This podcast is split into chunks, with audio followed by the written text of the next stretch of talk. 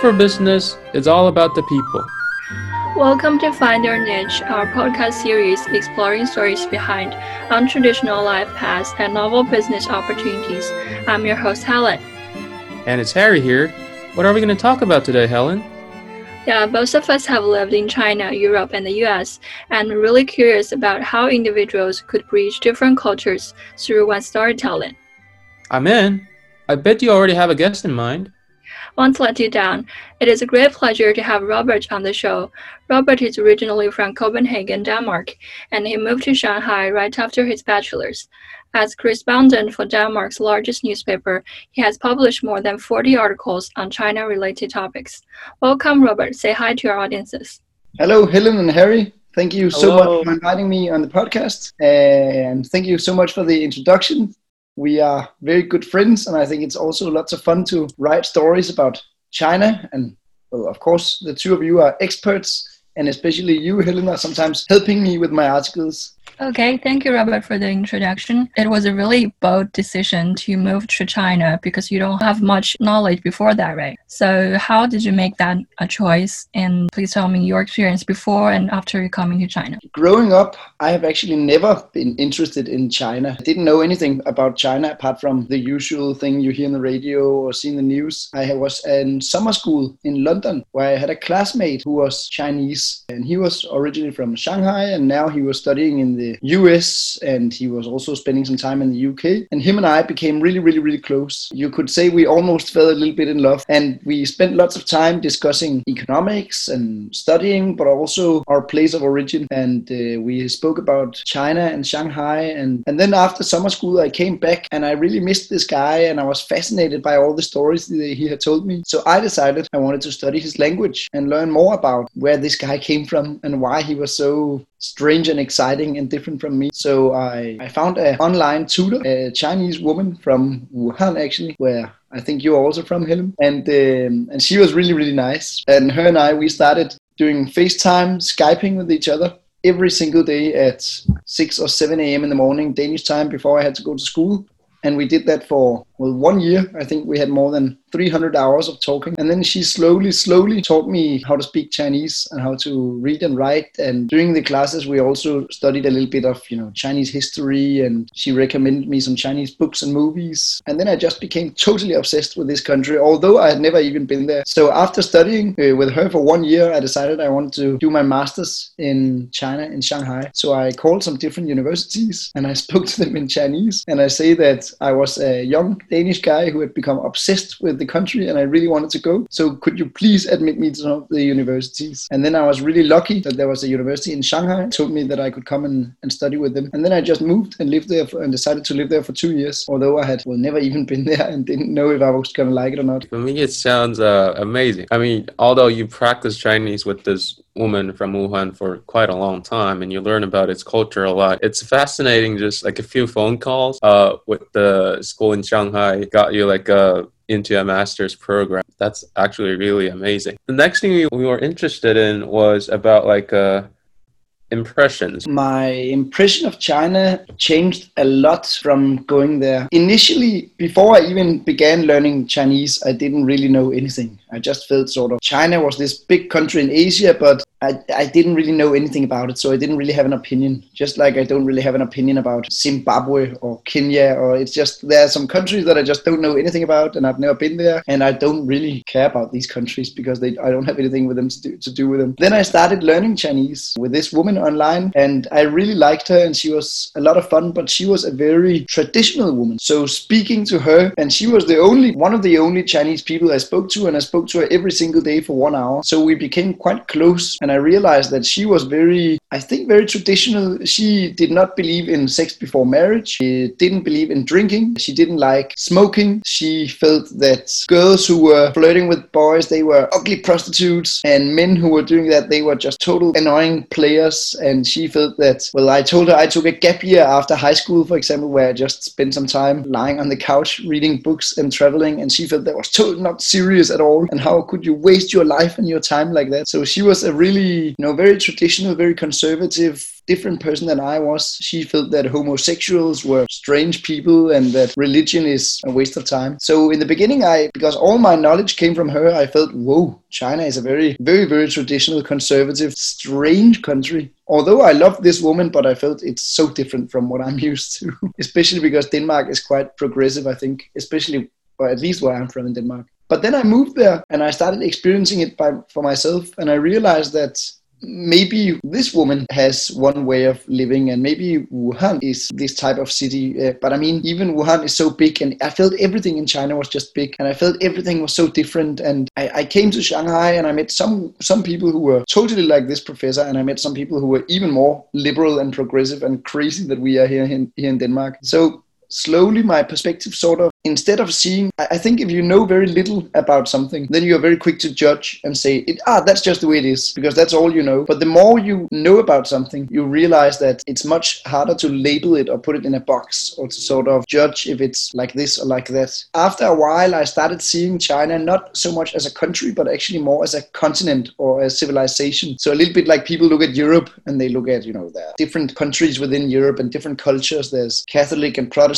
south and north and there are Scandinavian countries, obviously, for, uh, having lived in Finland and me in Denmark. And then there's also totally different. Now I'm looking at China a little bit the same way. I think it's really difficult to say what is China or what is my impression of China. I have a very clear impression of Shanghai. I have a very, very clear impression of French concession in Shanghai and an extremely clear impression of Anfulu, which is where I lived, the street in, uh, in French concession. But all of China, I mean, even just Shanghai is, I think it's difficult for me to label or to, to put my finger on what it actually is because there are just so many different people, different languages, different ways of life. And I think it's really, it's much more diverse than, than anything I've ever seen before. And this is also something that I love about China. I'm so glad you mentioned this because um, I feel like when you're inserted into a different culture, um, usually you have like a culture shock. That might be the initial thing you get. But as soon as you stay in that culture for a longer time, uh, you get to feel that this country or this culture that you're looking at is built up by people, and, and people themselves have different opinions. So people are divided into their groups based on their perspective. So it's hard to say like all the Chinese are like this.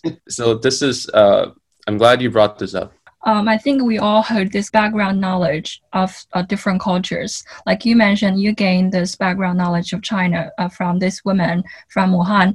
And um, I think there are two possibilities after you really come to live in China. Either enhance the stereotypes you already had, other kind of possibilities that to totally change your uh, impression on China. So I'm wondering which kind would you say is your situation? I would say it changed my impression totally. A few years ago, I read a book called Thinking Fast and Slow, uh, which was one of my favorite books, and it spoke about something called halo effect. If you only know one thing about a person or a country or a politician, then that one thing is going to cloud all of your judgment. So, for example, if you, the only thing you know about Trump is that he looks silly, then you're just going to think everything about him is silly if you don't know anything else. So, if people mention his policies or his, his views on, on whatever, then you're just going to say, ah, it's probably silly if you don't know about it. But the more you know, the more nuanced you're going to get. And, and I really feel this is how it changed me from having sort of a, a, little bit of a, you could say, prejudice or having a stereotypical view of China based on this one person I knew to just, well, not having any thoughts at all. Sometimes people ask me, how is China? And I really don't know how to answer them. I just say, I don't know. go, go, there, go there yourself and experience because, uh, yeah, I, I just think it's really difficult to, to put a box on, even on Denmark or Finland, it's difficult, but it's even more difficult on, on China, if not impossible like i really appreciate the fact that like you have these thoughts but it's even better since you write them out right? We know like you work as a columnist for uh, danish newspapers. Uh, but before we dig into the journalism part and the media part uh, we're also a little bit interested what did you want to do before coming to shanghai before taking that master degree in mba what interested you in denmark before coming here? Well before i went to shanghai i was studying uh, political science and economics. at the University of Copenhagen. And then I was working in the Danish government. We call it student assistant, where I was doing, you know, uh, well, I was working in the policy advisor's office. So I was an assistant to one of the people helping the, the ministers making economic decisions and economic policy. And oh, wow. And that was actually something quite interesting. And I was quite interested in, in economics and especially in politics and government and stuff like that. Um, but then I sort of, I just got caught by this China wave. Well, that just came to dominate my entire life um, and i couldn't focus on anything else any hobbies and interests. I just had to you know learn chinese live in china and yeah that was just came my passion and then that was all i wanted to do. And um, and i didn't even care what i was going to work with. I just wanted to work in china. No matter what i did if it was in china then it would be fun. I mean i could be a, a waiter at a restaurant as long as it was in china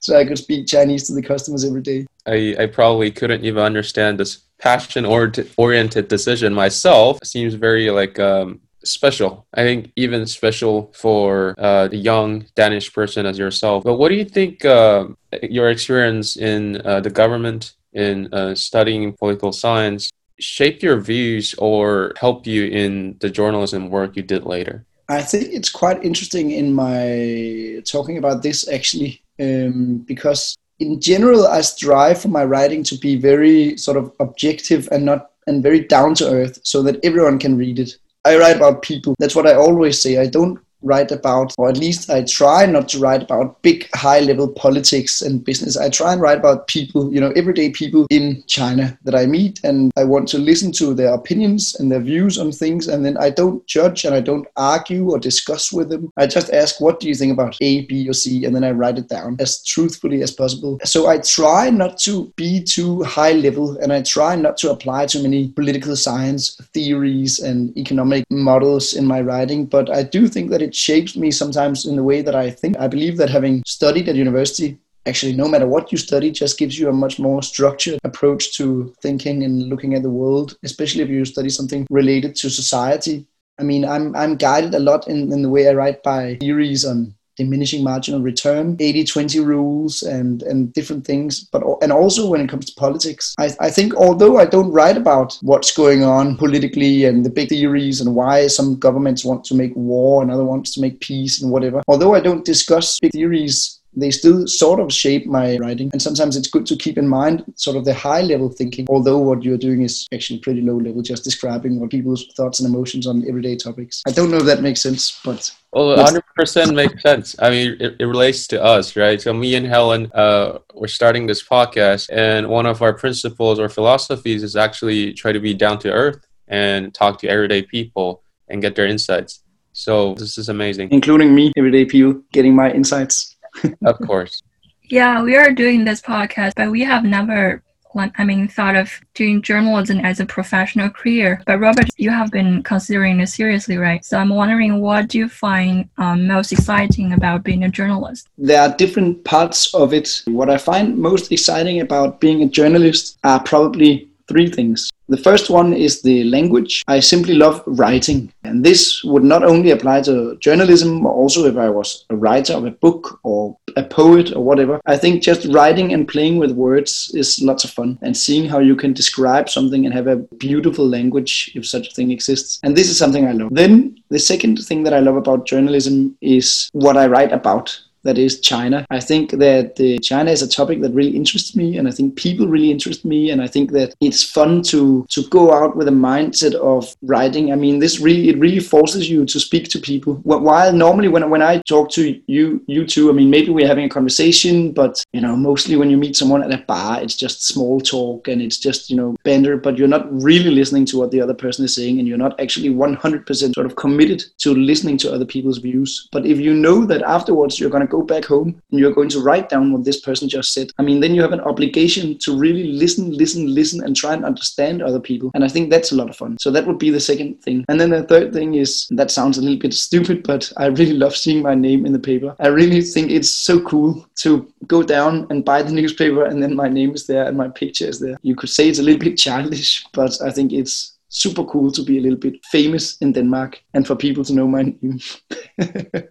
That's very cool. You did mention that uh, a lot of your audience reads newspaper, and um, I I would personally consider that as like a, a traditional media. Yeah. Well, you do observe today, both in US, China, and across the world, we have like new media, right? And what do you think like uh, the audience in Denmark, what's their preference? What's the role of traditional media and new media, and where would you prefer to publish your work on? Well, this is a difficult question, and I'm not sure that I know what the future in Denmark will be. But I know that Denmark they're a little bit behind the times when it comes to media compared to US or, or China. Obviously, uh, in US and China, everyone is using Twitter. Everyone is looking and following these blogs on Facebook or WeChat or whatever. Whereas in Denmark, most people actually still go down and buy the newspaper every single day. I mean, it's quite incredible that we are 6 million people in Denmark, I think, and that 1 million people are buying my newspaper every single day. So that shows you that, I mean, at least, at least one sixth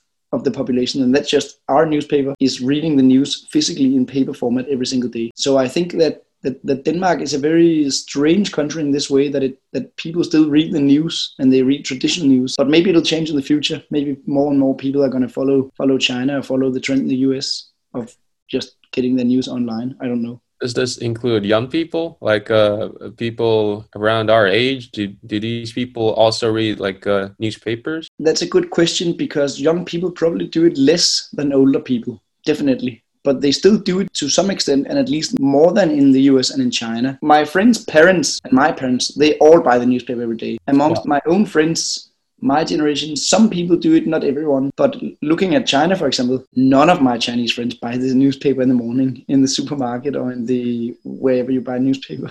yeah, that's like an interesting observation.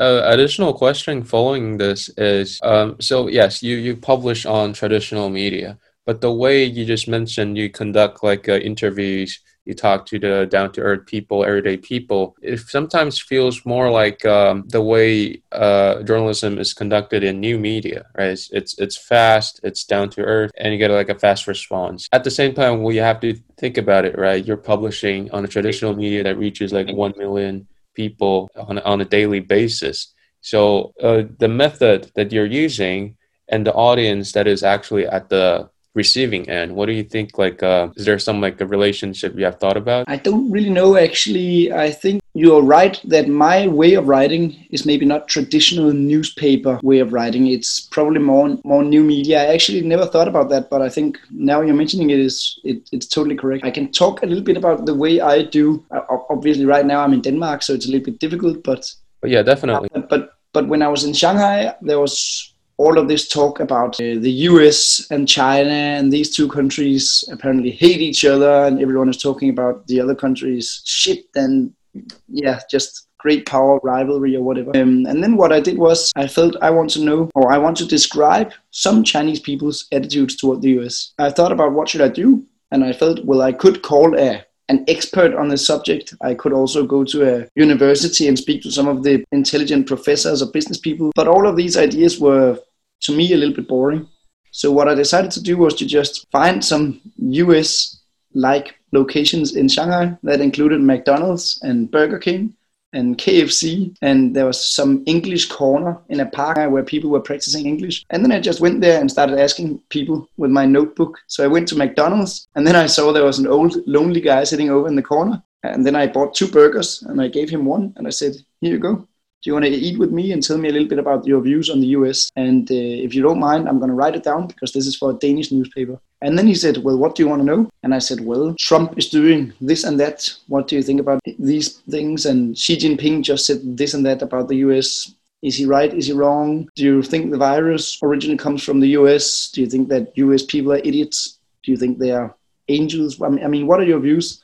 And then I just went around the city for an entire day spending one hour in McDonald's talking to this guy. Then I went to Starbucks, spending one hour talking to an, a young couple. And then I went to KFC and I went to this English corner and I just listened to people's different opinions. And then I just tried to more or less write down what they said when I came back home. This doesn't represent all of China. And it's not a very, I mean, if you want objective truth about something, then my way of doing it is probably not the best. It's definitely not following any scientific method, but it's stories about everyday people's views of, of the US or of global developments. It could also have been about something else. And this is definitely a, a little bit untraditional way of writing, but but I think it's a lot of fun. and maybe it's even more fun than asking to than asking some self-proclaimed expert on U.S.-China relations yeah, we've seen probably too many of those, and uh, I guess the people's stories are sometimes more interesting. Yeah, at least that's my opinion. I'm also curious about when you interview these people, what's their reaction when you're telling them that you're from Denmark? So you just came to this guy in McDonald's. I'm from a Danish newspaper. I want to interview you, and like, uh, let's let's sit down and chat about it. Like, I'm envisioning so many different types of reaction well, I've actually been really lucky so far with the people I've met. Almost everyone has been willing to, to talk to me. Some people are a little bit scared uh, about using their real names. Uh, when they hear that it's going to be published in a newspaper. I don't know, maybe they are thinking that, well, who knows if someone is going to read it and won't like what they said, and it's going to be a little bit of a shameful for them, or who knows if the government is going to find out, or what. I don't really know what they're afraid of, but some people want to use a different name than their own which is totally okay. And I always tell them so. I tell them that the name, the source doesn't matter. It doesn't matter if it was Harry or Helen or Robert who said this. What matters is that you were sitting in a McDonald's at French concession in Shanghai talking about whatever subject was on your mind. And usually people are surprised because Actually, I mostly speak to them in, in their own language, in Chinese. I'm not the best in Chinese, but, but I speak decent Chinese, and I think they, they always laugh at that, and they always think it's it's it's a lot of fun to see a, a blonde guy from obviously not from China coming up and speaking to them in their own language. And then I think it's, I mean, especially old people. I love old people in, in China, at least the ones I've met. I think they have so much free time and they the retirement age is quite early. they just have nothing to do. So they talk and talk and talk and talk and talk. And they just really want to have something to someone to share their thoughts with, no matter who it is. So sometimes once I ask them questions, they just keep on talking, talking, talking for hours and hours and hours. And at the end, I have to say, okay, listen, I got all that I need. I already know exactly what you're thinking about the topic. And now we've spent six hours repeating the same thing over and over again. Also, girls, sometimes uh, if I ask a, a young girl, then they always think I'm chasing them. And sometimes they think that I'm using this journalism thing as an excuse to talk to them because you know unlike a policeman i'm not wearing a badge. I'm not i cannot prove 100% that i'm a journalist. You, you know I have, I have, a press card saying that i'm a journalist but in danish so they want people to read it anyway. So sometimes maybe some young girls especially shanghainese girls i think lots of shanghainese girls are very proud and they think all the boys want to, to get in their pants. So they so they sometimes feel that i'm just trying to chase them and they don't really want to talk to me or at least they don't want to talk to me about this subject. They want to talk to me about something else. And they think they are doing me a favor by talking about boyfriends and emotions and, and work and these things. this is uh, this is exciting. I personally don't have like uh, too much experience like interviewing people in this fashion, but maybe Helen does.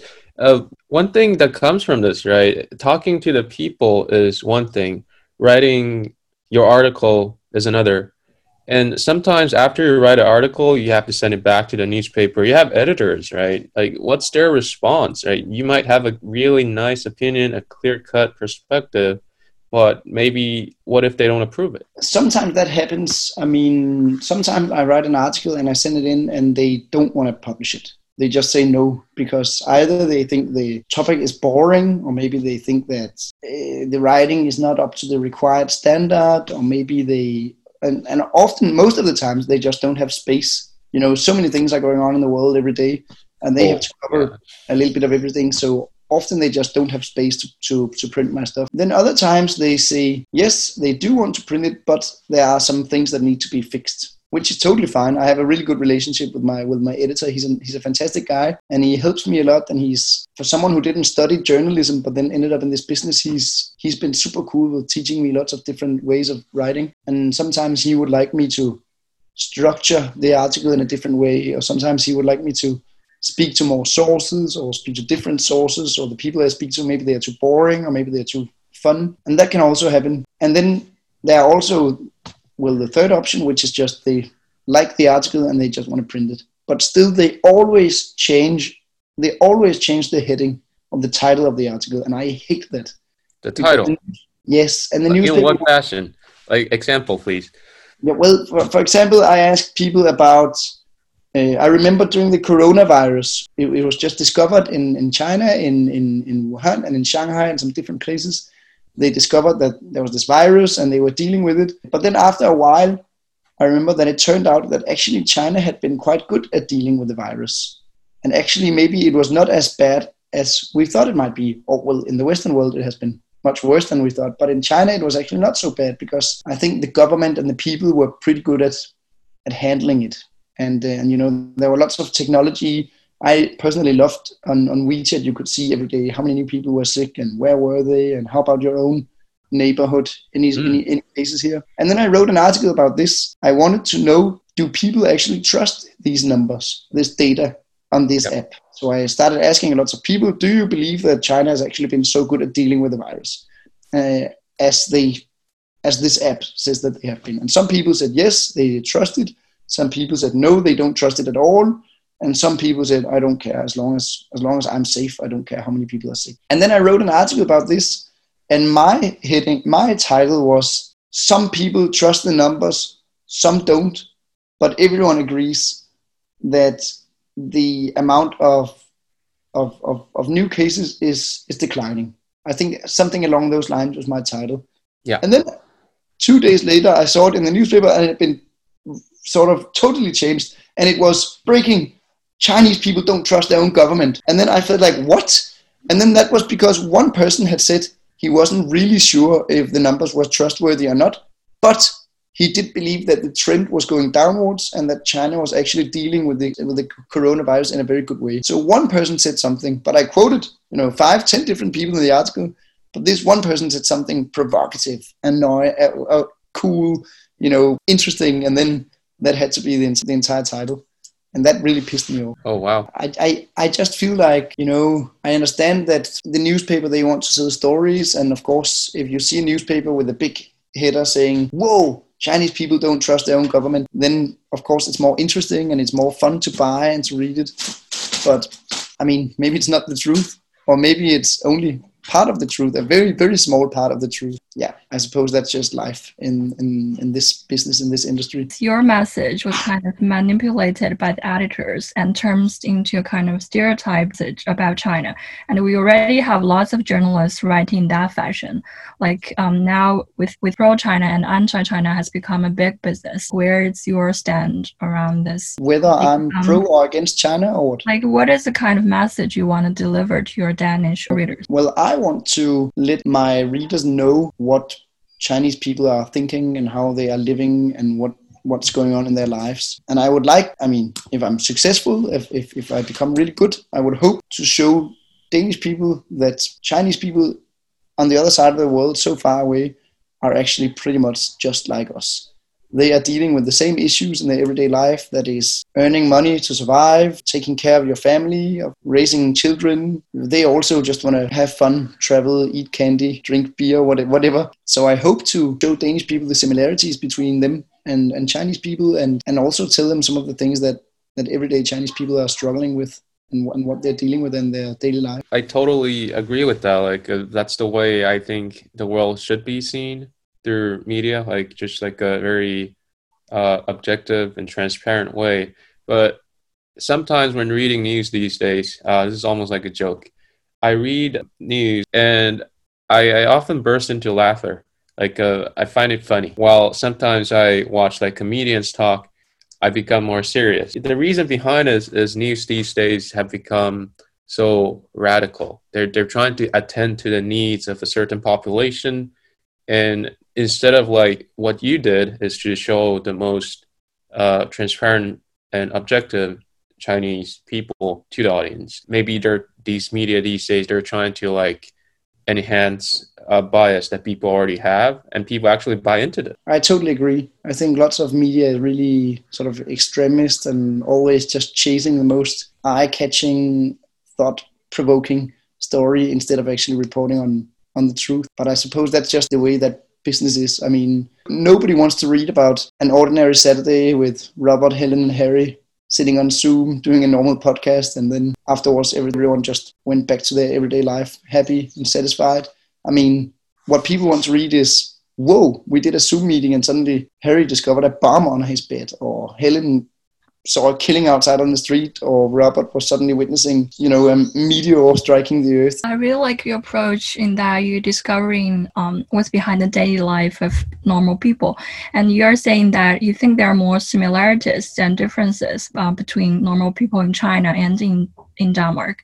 And we want to talk more about that. Yes, we too, we have a lot of uh, similarities, but we also grow up from very different family backgrounds. For you, I know you have both very successful businessmen and artists in your family. So how does that influence you and um, especially with your life or career choice? That's a good question. How I was influenced by by my parents and family. Well, I'm quite lucky that my family have always given me lots of freedom. I think in in this way, I think my life and the life of most Chinese people is a little bit different. I know that not everyone, but many Chinese are very sort of, you know, ambitious uh, also on their children's uh, behalf, and they want to get top grades and be a top student and get a good job and earn lots of money. And my parents also want that for me, of course, but they have never really given me any pressure, and they have never really, you know, I come from a home where we are already pretty financially secure. My parents are not the richest people in the world, but but they are not poor, and, and we don't need anything. We have everything that we need. So so there's never really been this pressure of you have to get good grades, you have to study hard, you have to earn lots of money. Also because both of my parents had very untraditional career paths. I mean, for example, my my my father he began working in an amusement park just standing, you know, juggling with some balls and oh. attracting some people to come and watch his show. Uh, he dropped out of high school because he didn't like studying and then he just started working here. And then afterwards he became i think he started working in a shop a clothing store selling clothes selling men's clothes. And then he was very good at that. And so one day he one of his very rich friends came along and he wanted to start a new company and he needed a salesperson. So he asked my dad hey do you want do you want to do you want to work here with me? And then my dad said yes i want to.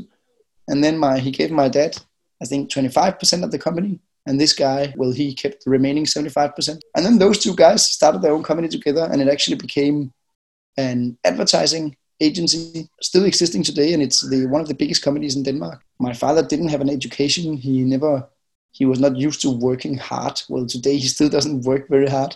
I think he was just very lucky and he had this good friend and, and, and he was good at selling because people liked him and he was fun and, and they enjoyed being around him.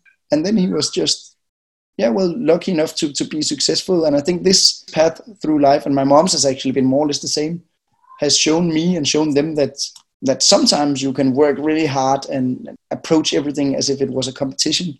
But sometimes maybe you can also just relax and follow your dreams and passions, and then who knows what's going to happen to you. Um, yeah, I, I mean, there are many ways to be successful, and success is not only about money and good grades in school. It's also just about going to bed every night and being satisfied with your life and thinking that you've had a had a good day at work or with your family or out in the park, whatever you're doing. Yeah. So so this is how my my upbringing or my parents' upbringing have shaped me. I think it's given me a really sort of free, not pressure mindset. Um, I never growing up, my parents never, ever, ever asked me about how I'm doing with my homework they never asked me about my grades. They just sort of let me go to school and do my thing. And, and of course, going to school, they, they don't allow me to go out and party every night and cut classes. But so, so they wanted me to do my stuff and do my homework, but, but they really trusted in me to do those things. And most of all, they want me to just be happy growing up. Yeah. So, so, so in this way, you can say that we are totally different. I think many Chinese can't even imagine such an such an upbringing. Yeah, I can uh, relate to that a bit. Like, uh, I basically grew up in Finland, spent seven years of my childhood over there, and uh, I would say how you describe your upbringing is a, quite similar to my experience over there. There wasn't yeah. much homework. Schools were ending very early, and you had a lot of free time. Like you go to a library, you go like do do sports and all that. But then later, I also did the second half of my education before going to college in China, and uh, it was very extreme. There's a lot of competition, so I became uh, quite interested in why there was this kind of shift of perspective between different cultures or regions. I think it might be because like there's like just too much population in China. Like people are just they have to compete to succeed, and maybe Denmark there is less of a need for this kind of strong comp- competition, and you have more uh, freedom and choice of your career. Could be. I think that's a that's a pretty reasonable theory. Uh, I probably agree with that. That there are just fewer people in Denmark, and so we have more choices. But I also want to say that even in Denmark, my family's approach is quite unusual. I think in general there's less pressure in Denmark than in China, and then in my family there's no pressure at all. So uh, that's quite fun. That's quite special. Like uh, that I can relate. to. like we we both lived in Scandinavian countries in our early childhood. Is that I feel like Scandinavian countries, it's a if you compare it to China and and when you compare U.S. to China, I actually find more similarities in the U.S. culture with the Chinese culture than with Scandinavian culture and Chinese culture. It seems like in U.S. people are also uh, quite extreme, almost workaholics uh, to some degree. And uh, how do you how do you find this phenomenon? I totally agree. I think what you're saying now is something that I've started to realize myself. Also, I, I, maybe I I discovered this a little bit later than you did because I've only recently started thinking about comparing the U.S. and China, and I think it's it's a lot of fun listening to these two countries, especially in the media, bashing each other because actually I think those are the two most alike countries in the entire world. Yes, there are so many similarities between the U.S. and China, at, at, at least from from what I know about the US and what I know about China. Obviously, I know China better than the US, but but I just think those two countries seem really really similar in so many different ways. Um, yes, I totally agree. But what about young people in China, US, and in Denmark? And we talked about this a lot before that students with kind of elite backgrounds in both US and China want to work in certain industries like consulting, investment banking, or tech firms. What about your peers in Denmark? What do they want to do with their life? You know, in, in, in in the US and in China, I don't have so many American friends, but I do have some, and I have lots of Chinese friends, and they are very focused on you know career planning and talking about what type of industry they want to work in and what type of work they want to do in that industry and where they will be in five years and ten years. To be honest, I feel like most of my peers they don't know what they want to do in their lives, and even now they are 25 years old and they still don't know. Uh, yesterday, I went to one of my one of my good friends' party he hosted a party because he had just graduated from his uh, from university. He finished his masters in law. He's been studying law for five years, and now he graduated. And then I asked him, "So are you going to be a lawyer now?" And he said, first, I'm going to have vacation, and I'm going to relax for the summer after all the studying, and then when the summer is done, I'm going to think about what I want to do. And I probably don't want to work with anything related to law. And I said, You don't want to work, work with law? Why not? You've spent five years studying law. That's something you, that's what you know about. He says, Yes. And exactly because I've spent five years, I'm so tired of law no, I just want to do something totally different. And I said, okay, well, that's the same as studying medicine and then working with business afterwards because you're just tired of medicine. And he says, yeah, you could say it like that. And he's not really, I mean, he's a guy who he, he doesn't know what he, what he wants to do. Maybe he has a job, maybe he's going to find a job after graduation. And then if he has fun and if he earns money, then he's probably just going to stick with that job. If it gets boring after a while, then he's probably going to going to find a new one. I think that there are general, I'm, I do not want to speak for all of Denmark. Of course, there are some Danish people who are very ambitious and very, or actually, I shouldn't use the word ambitious because we are also ambitious. I'm also very ambitious in that I want to be the best at what I do. And I want to always do my best. I don't want to be lazy and don't not work hard. But I'm not ambitious in that I I don't have so many plans and I don't have so many such a clear cut career path. And I think that we are more I mean, our lives are more random and more spontaneous than, than, than many people in the US and in China, where everything is a little bit more planned, or at least they try to plan in the US and in China. I, I, I don't know which approach is better. I don't know which brings more happiness, but but but it's just different. And uh, at least in my circle of friends, we are very we're very relaxed. And let's see what happens. Well, this part is uh, you talking about planning but uh, sometimes like just things come to you right like either like you have like a financial situation you have like a family situation and you got no time to plan. It's okay that people don't plan and just go with the flow, but sometimes choices come to us.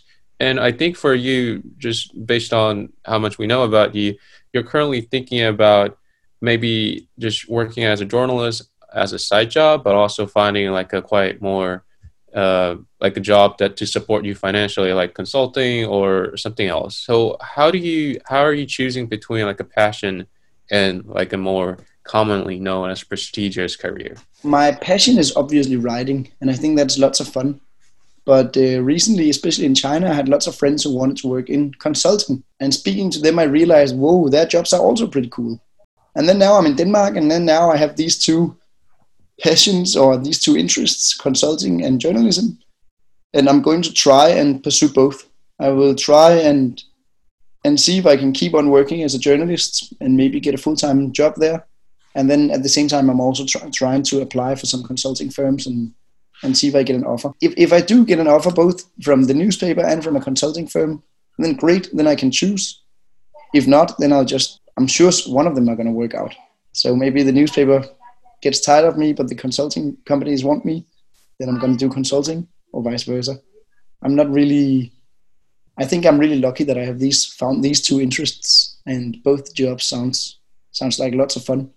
Um, of course, you might earn a little bit more money doing consulting, but the job is definitely more fun being a journalist. So there are pros and cons, and and, and, and it's difficult for me to choose. I think I think life is going to choose for me. But because of COVID 19, your plans to work in China has been interrupted.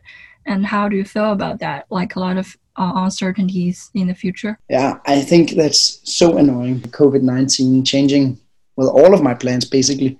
Mm-hmm. I was planning to stay and live in China for at least a few more years, maybe forever, who knows.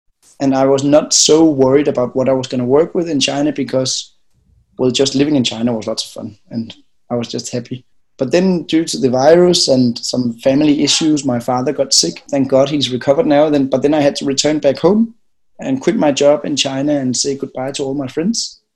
And of course, initially this was a really big disappointment. Originally, I spent two years studying Chinese almost every day.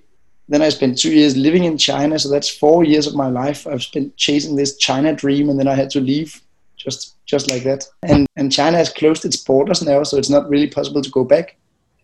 Um, you haven't heard any new news on it? I'm actually following it every day because I still have hope to go back. And I know that there are some flights going back and forth between some countries. I think that's Germany and China and New Zealand and China.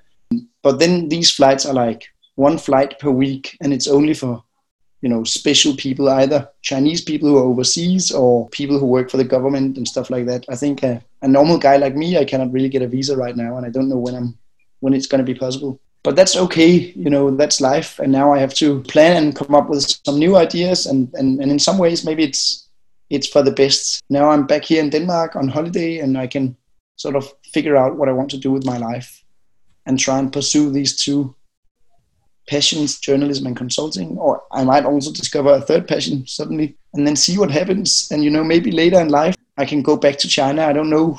Maybe I can come back already next year for holiday or for work. Maybe I'll stay in Denmark for a few years and just enjoy life here, and then I can come back. I don't really know what's going to happen, but I'll definitely keep up my my interest in China and and, and speak to my Chinese friends, including you. Yeah, and I, I feel that my Chinese adventure is not is not over yet. It's just on a hold. And I think that the second phase, stage two, is going to be a lot more fun. Yeah. So let's see. I'm really amazed that every time you talk about China, like China is a wonderland to you. And actually, I think that's what most Chinese people think about Denmark. You know, this distant, romantic, small country in Nordic regions, and also Little Mermaid and fairy tales, imaginations or misunderstandings between those two countries. I mean, I love Denmark, and I mm. can totally see why many many Chinese people and other people also like Denmark. I mean it's the country where I grew up, where I've lived my entire life. Copenhagen is very beautiful. Danish people are, in general, nice. Me and my friends are pretty nice, and uh, and, and and it's a fun place to be. But I I also like China, and China has some different things to offer. There's more to discover in China. Quality of life, objectively measured by you know the amount of leisure time free time the the salary that people earn standard of education in general. Not everywhere but in general is higher in denmark than in china. So on these objective measures you could say that denmark quality of life is higher here. But there's just more. I mean especially if you're a young person there's just more to more to discover and more to do in china. It's fast paced there it's diverse there are different people different ideas. I mean harry you mentioned something about the competition because there are so many people. I think that's really a good point.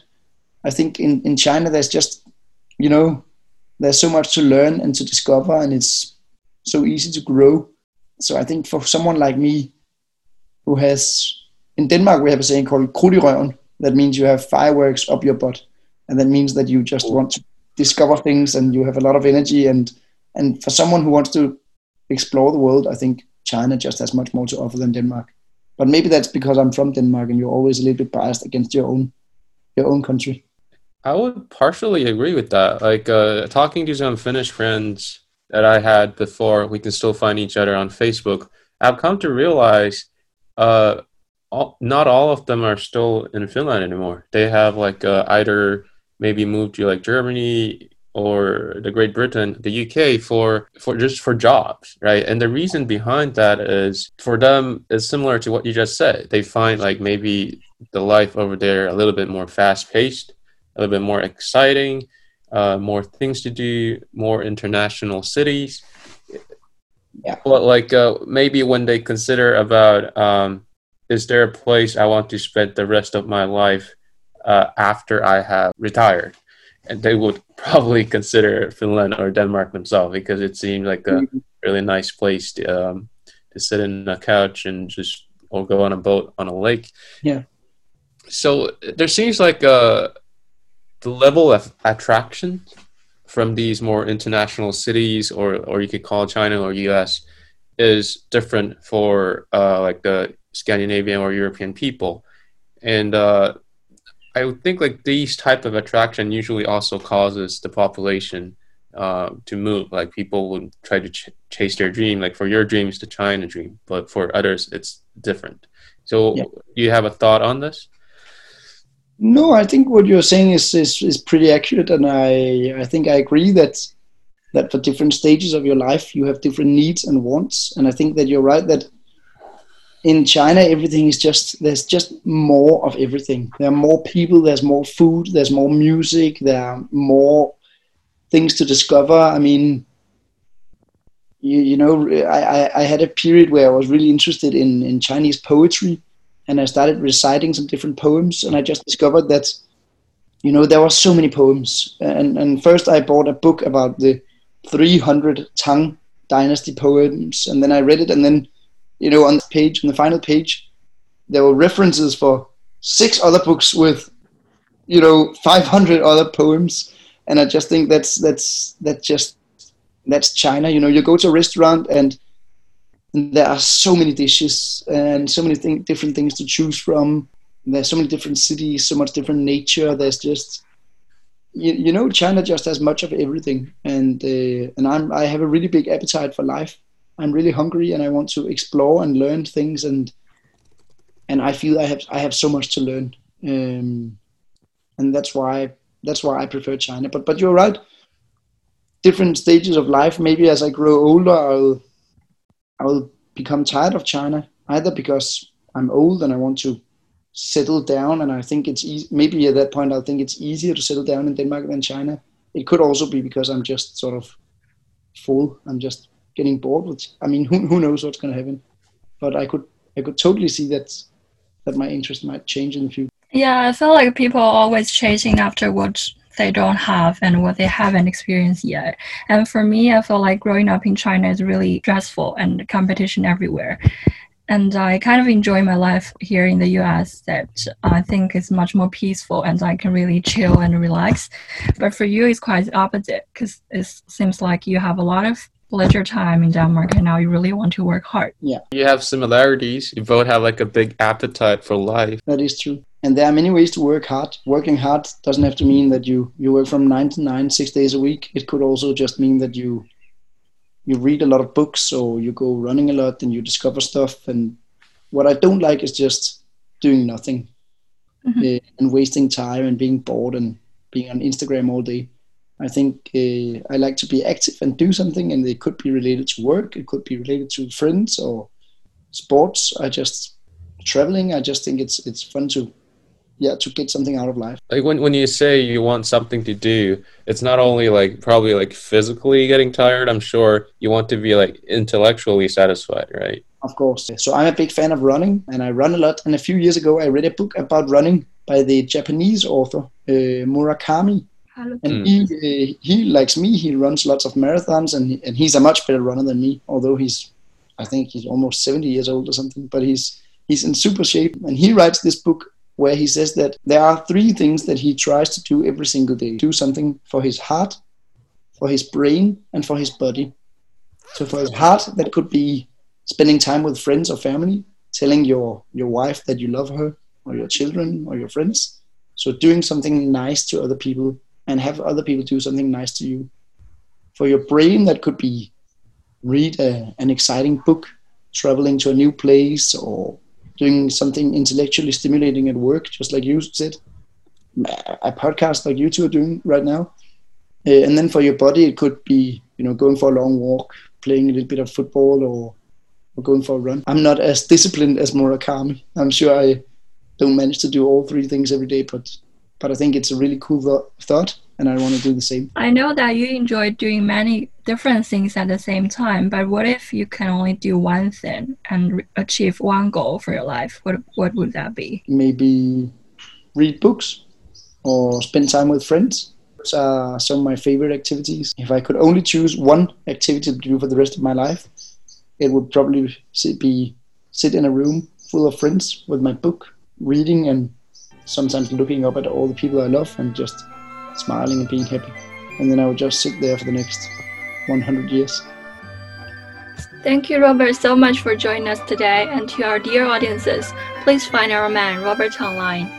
Check out his writings, check out his stories on China. Fun perspectives guaranteed. And we will see you next time on Find Your Niche.